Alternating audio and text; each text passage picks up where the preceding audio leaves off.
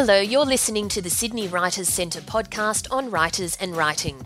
My name is Valerie Koo, and you can find us online at sydneywriterscentre.com.au. We're Australia's leading writing centre, and you'll find a wealth of resources on our website and blog, including interviews with authors, writing tips, and valuable ideas on how to get published. Whether you're interested in writing a novel, short story, or articles for magazines, you'll find information and courses to help you get there. Or if you want to hone your business writing skills, we can help you too. Our presenters are the best in the industry. We hope you enjoy today's podcast.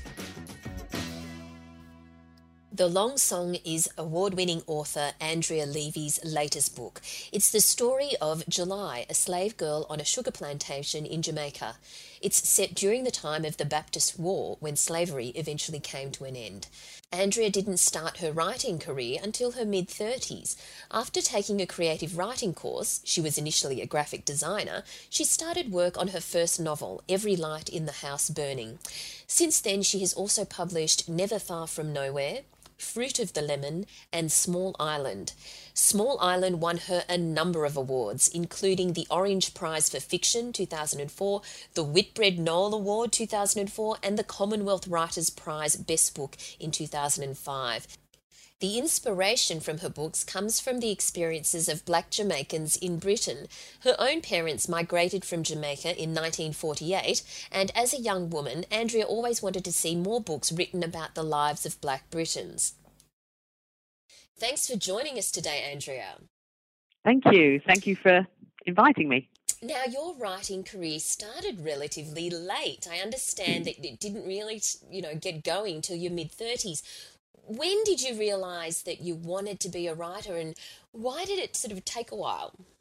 Right. Well, everybody says this, yes, that it started quite late, but I always thought that writers did start in their 30s. It used to always be the case, but now it seems that if you haven't written your first book by the age of 21, you're really tardy. So I wasn't aware of that, but. Okay, I'll take it that I started late, but if you'd have told me that one day I would be a writer, I would have thought you were insane. If you'd have told me in my 20s that, I'd never intended to be. It was a bit of an accident, in that in my 30s I was sort of. I always used to do evening classes, and I was sort of looking around for something to do. Should I do yoga? Should I do a bit of painting? And I thought, I'll try writing.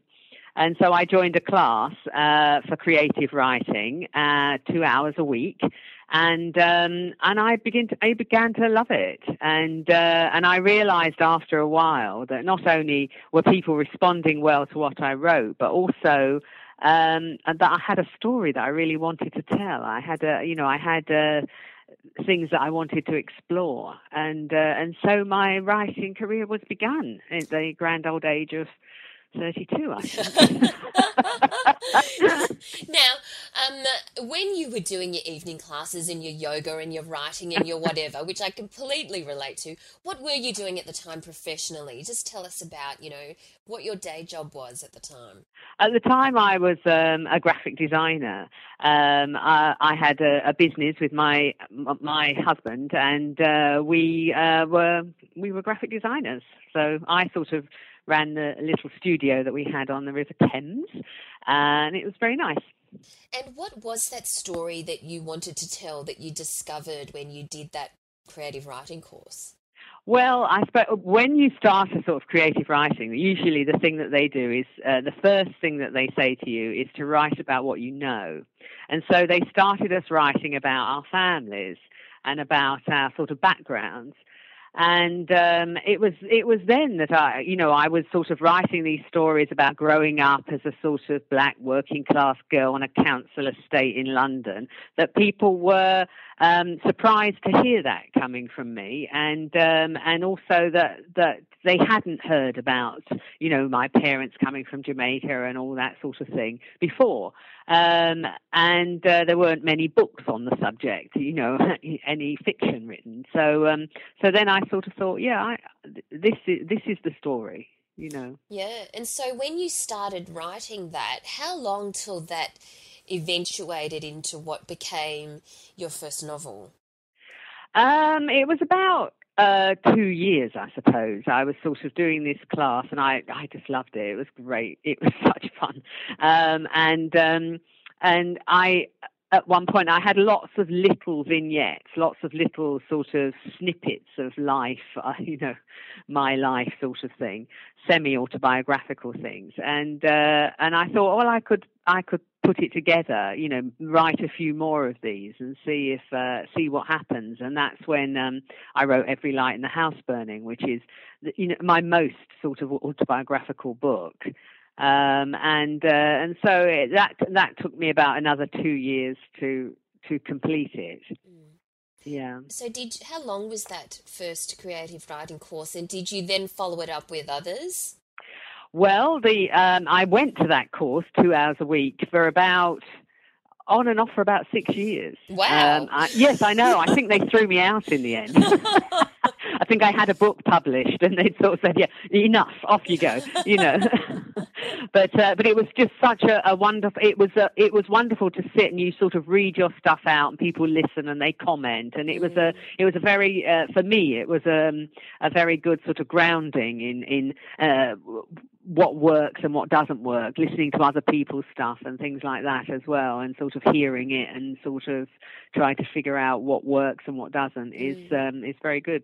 So when you wrote that first novel, when you decided, I'm going to write a long piece, you were still working as a graphic designer, or did you commit time to it, full time to it? Sorry? Or did you commit a lot of, did you go full time to write that novel? Well, were you doing it? No, what I did was I went down to 4 days a week as a graphic designer, and I took Fridays off to write, which was because I work for myself, I could sort of kind of do that, yes, juggle a bit. But and so I would work, just on that in that one day that I had. And then when did you go full time as a writer? Yeah. I suppose not until Small Island came out, really. Yeah, because I was always sort of, contrary to popular belief, writers often don't make a lot of money. It's actually very difficult to make enough money to go full time. It's quite a bit of luck if that happens to you. So that didn't happen to me until Small Island, and then I could decide, I think I'll go full time now. Mm. Yeah. Now we'll get to your most recent book, your latest book, The Long Song, in a minute, but I just want to talk a little bit more because people are so interested in how you get started, right? Right. So just talk us through how you got your first publishing contract and the steps you actually took to turn, what was coming out of this creative writing course into a real book. Right. Okay. Well, once I'd got this book, what I thought was finished, I sent it to some publishers, which you could do in those days. I don't think you can now, but I sent it to about 6 publishers and I sent it to about 6 agents. I don't know why I chose 6, but I just did. And then I waited for the rejection letter, which just came flooding back. But funnily enough, one person did say, I'd like to meet you. I'd like to talk about what you have just written, which was very encouraging. And she was at a publisher, and I went to see her, and she said, I really like this book, it's not long enough, and, told me all the things that were wrong with it and why she couldn't publish it, et cetera, but told me to carry on. And that was fantastic. That was walking on air. That was what I needed. I just needed that. And then I went away and I took on her notes and sort of rewrote it and then sent it out again. And by that time, an agent had looked at it and said, yes, I'll try and, sell it for you. And it's a good job he did, because I had got by that time probably 10 rejection letters, right, which I could just about cope with. And then he took it on and he got, maybe another 30. you know, I mean, but he didn't tell me, bless him, you know. He just sort of would get these letters in just saying they didn't want to do it. And then, of course, it only takes one person to say they do want to do it, and that was it. So eventually, after a year of my agent trying, then Headline, who I'm still with, said, yes, we'd like to take it on, and they published the first book. And it... I think that most publishers were worried that because it was a book about a black family, you know, a family from the Caribbean, that only people of that background would be interested in reading it, you know, that it wouldn't be, that it isn't a universal story about family or anything like that, that it is specific to black people. And nothing I could say could persuade them otherwise. So they sort of worked it out. Oh, how many black people are there in Britain? How many of them read? How many of those that read are going to buy it? And they came down to, you know, we're going to sell 3 copies if we're lucky, you know, that sort of thing. And they were surprised. They were taken by surprise that it sold better than they thought, and in fact is still in print and still selling. So hurrah. But it was, you know, there were hurdles to jump that perhaps had I not been, you know, had I not been from the Caribbean, I wouldn't have had to jump. Now, you mentioned Small Island, which is your 4th book. That's right, yeah. Now, it has won so many awards. It's crazy. How did you feel? I mean, you started off as a graphic designer and you did this little creative writing course, and suddenly, you know, you've got the Orange Prize, the Commonwealth Writers' Best Book. I mean, how did you feel? Did you think this was real? No, I still don't. I'm still convinced that I slipped through some time warp and I landed in this other place. But no, I mean, it was an enormous surprise to me. I mean, I knew that with Small Island, I'd written the best book I could. I try to do that with every book. I don't, you know, every book I write is absolutely the most you could get from me as a, you know, as a writer. And Small Island, I knew I'd really, really worked hard at that book, really hard. And you know, I hoped it would do okay, but I didn't think it would.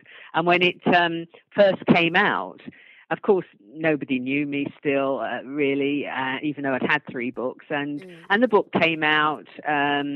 I remember being at the Adelaide Festival here and sort of, you know, wanting to sort of beg people to just read it, just try it, you know, because they hadn't heard of it or anything. And in London, I sort of said to my publisher at one point, look, put some of the books in a basket and I'll go to door to door with them. You know, I couldn't think how I was going to sell these books. And then it got onto the long list of the Orange Prize, and I thought, oh, great, that, you know, that's good. And then you know, the rest is history, as they say. But you know, I won the Orange Prize, and I was absolutely over the moon about that. It was just a real dream come true. And then winning the Whitbread, I thought, well, that's crazy. And then when I won the Commonwealth, I just thought it was getting silly. And then the Orange Best of the Best, that was it. That I just, you know, that was, it was fantastic. It was absolutely fantastic, as you can imagine. Yes. Now, you say with each book you want to be the best writer you can be. What practical things do you actually do to get your best writing out there? I never accept my first ideas. Right. I always take time. That's one thing that's very important to me. I've never, ever sold a book before I finished it, you know, so I never have a deal and somebody breathing down my neck saying, what are you doing and how is this? Because I like to take time and space to really, really think about what I'm writing and how I'm writing it and how, you know, how it's going to work. So that for me is extremely, extremely important. And so my publishers are always saying, well, I hope you're not going to take so long with your next book, you know, because this Long Song took me 6 years. But and now they sort of, you know, they're rather resigned to the fact that I will take as long as it takes to write a book, you know, but because I really, really do like to think. Yeah. Now, Small Island has been also adapted for a BBC drama series. Yes, so Tell us about your involvement in that. Did you have a lot to do with it? And what were your expectations and were they met? All right. Well, I the book was bought long before all the prizes. Right. It was bought by two producers, Vicky Licorish and Joanna Anderson, lovely, lovely women.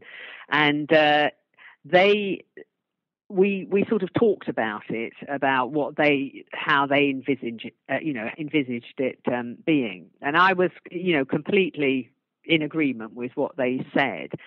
I didn't want to have anything to do with it. You know, I was already writing The Long Song, and, you know, I don't write scripts anyway. I don't quite understand them. Mm-mm. So they went off, and then for 5 long years, you know, sort of worked on it and sort of found script writers and found, you know, the BBC to do it and all sorts of things like that. And they kept me informed every sort of step of the way, but it seemed like so many hurdles that we were never, ever going to get to the screen. I mean, I don't know if people know this, but TV and film come to writers like myself all the time.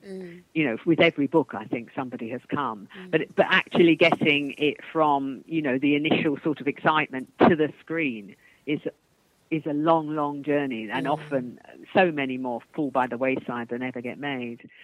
So about a year and a half ago, we got the green light, as they say, to get it done. And I just couldn't believe it. You know, it was just absolutely wonderful.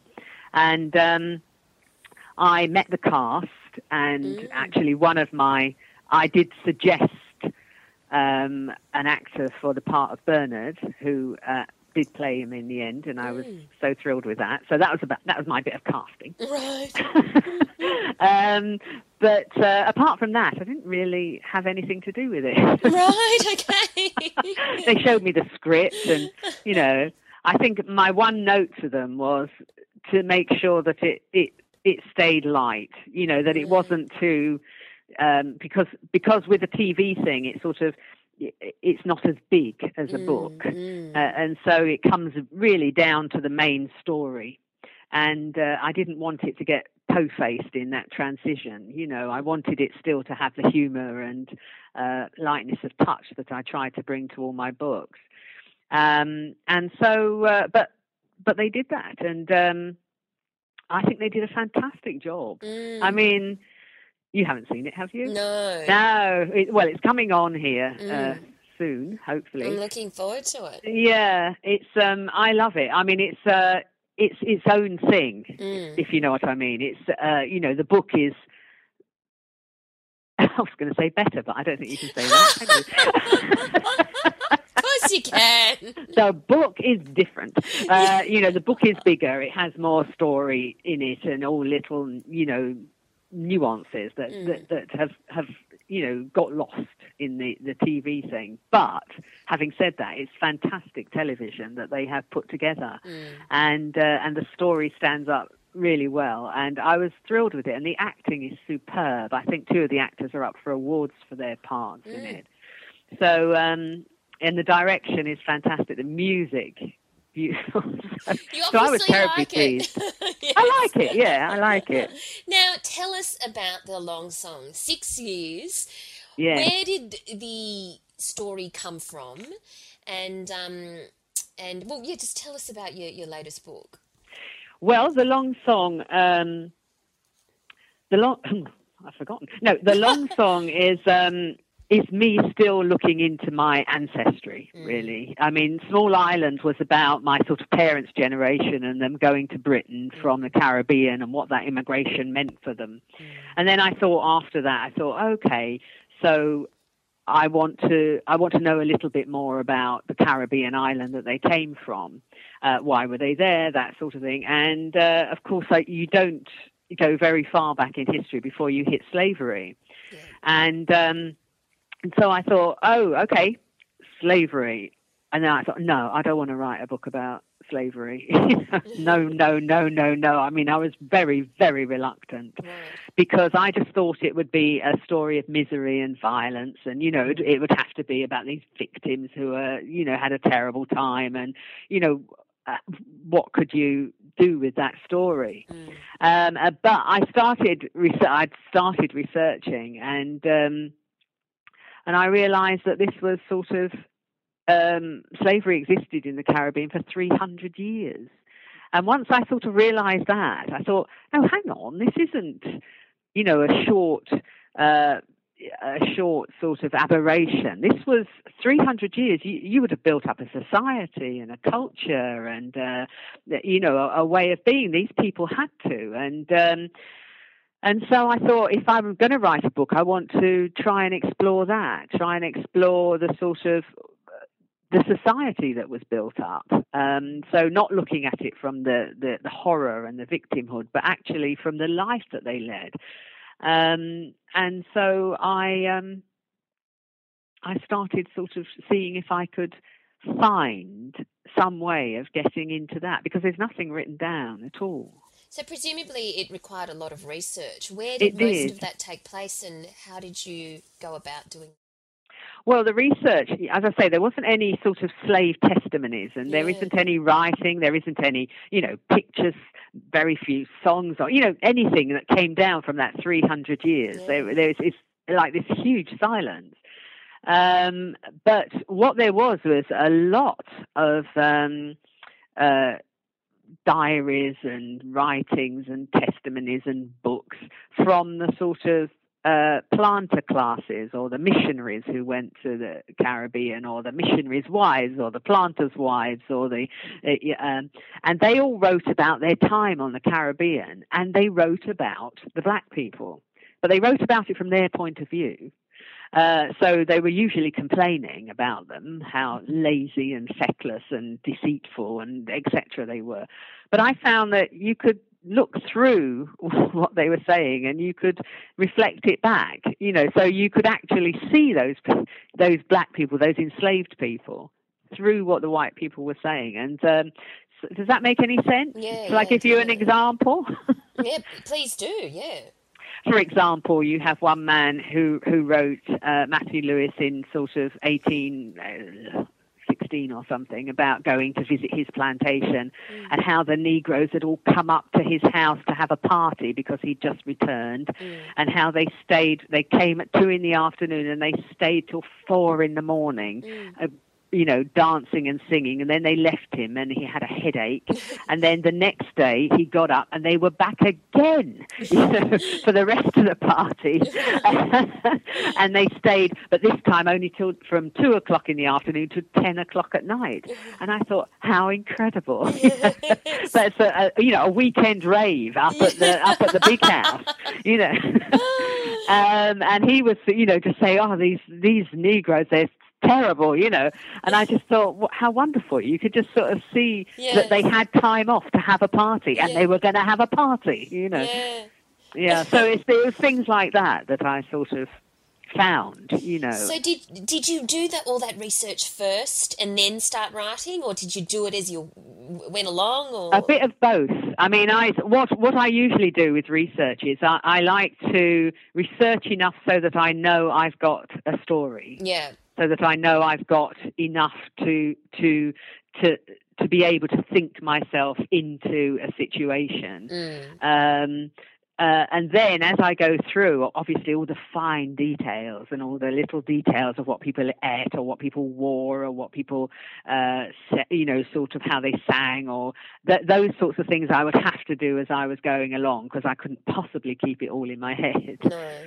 And so when you were in the depths of your writing, do you have a particular writing routine? Some writers have very set schedules, or have a certain number of words a day, or have a ritual, or, What do you do?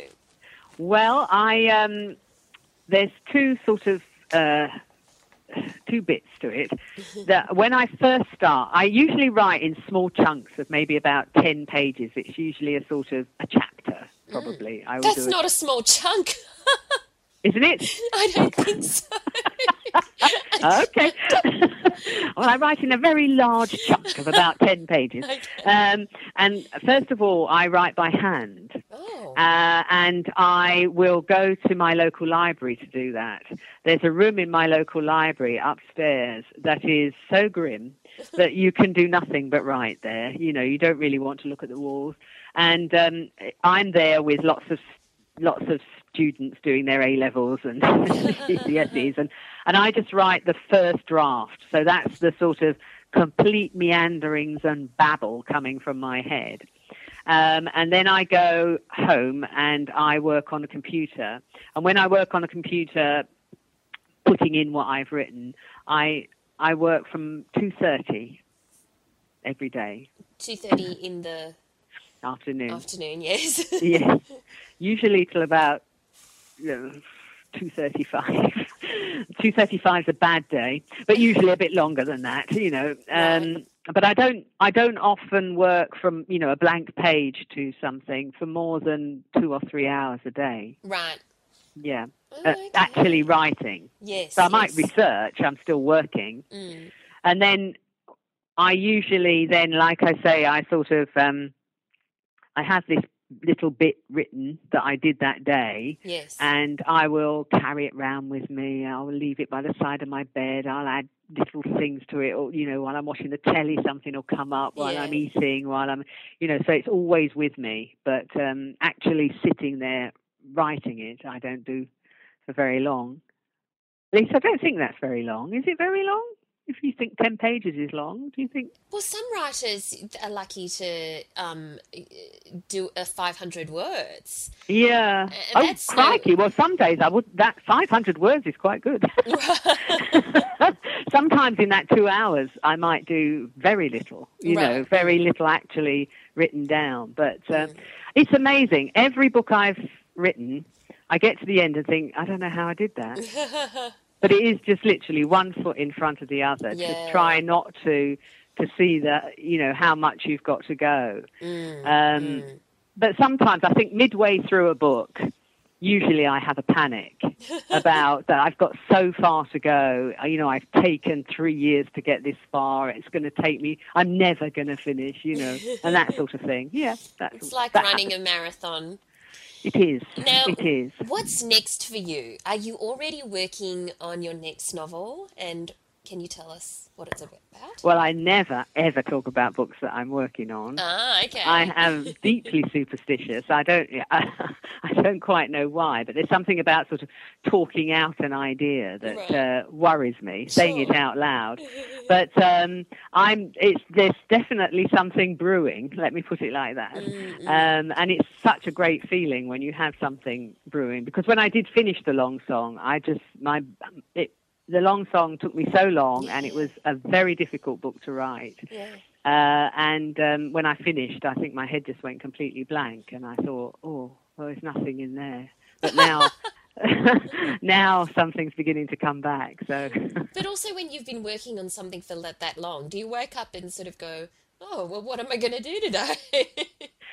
Yes, you do, except that there's so much to do. You know, there's the writing a book, which is one thing, and it's a very solitary job, and you're at home and you're just doing it. And then there's the publishing of a book, which is incredibly public. Yes. And so I'm here in Australia at the moment. I'll be in New Zealand. I'll be in Singapore. I'll be in America. I'll be in Canada. I'll be in Europe. So you don't get a lot of time to think, oh, what shall I do today? Yeah, I suppose not. Okay, and on a final note, what's your advice to aspiring writers who are potentially, like you did, you know, doing their creative writing course and are thinking, you know, I really enjoy this? I think you've got to keep going. You know, I did a lot of writing courses, and I met and heard some of the most amazing writing in in those courses, around those tables.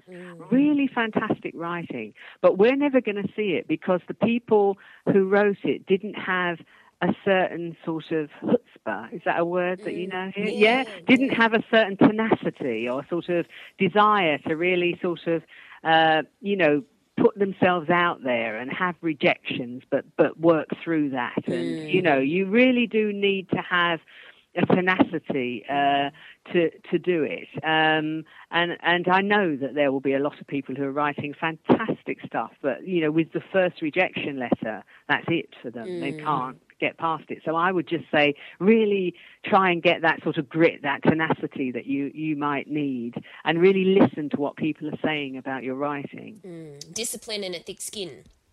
Yeah. So I never get a thick skin. I haven't got a thick skin, but just a sort of, I don't know, cussedness, you know, rather than a thick skin, you know, just so I'm going to try anyway, you know. Yeah, definitely. Well, yeah. On that note, thank you very much for your time today. I hope you enjoy your time in Australia and appreciate you talking to us. Thank you. You've been listening to the Sydney Writers' Centre podcast on writers and writing. My name's Valerie Koo.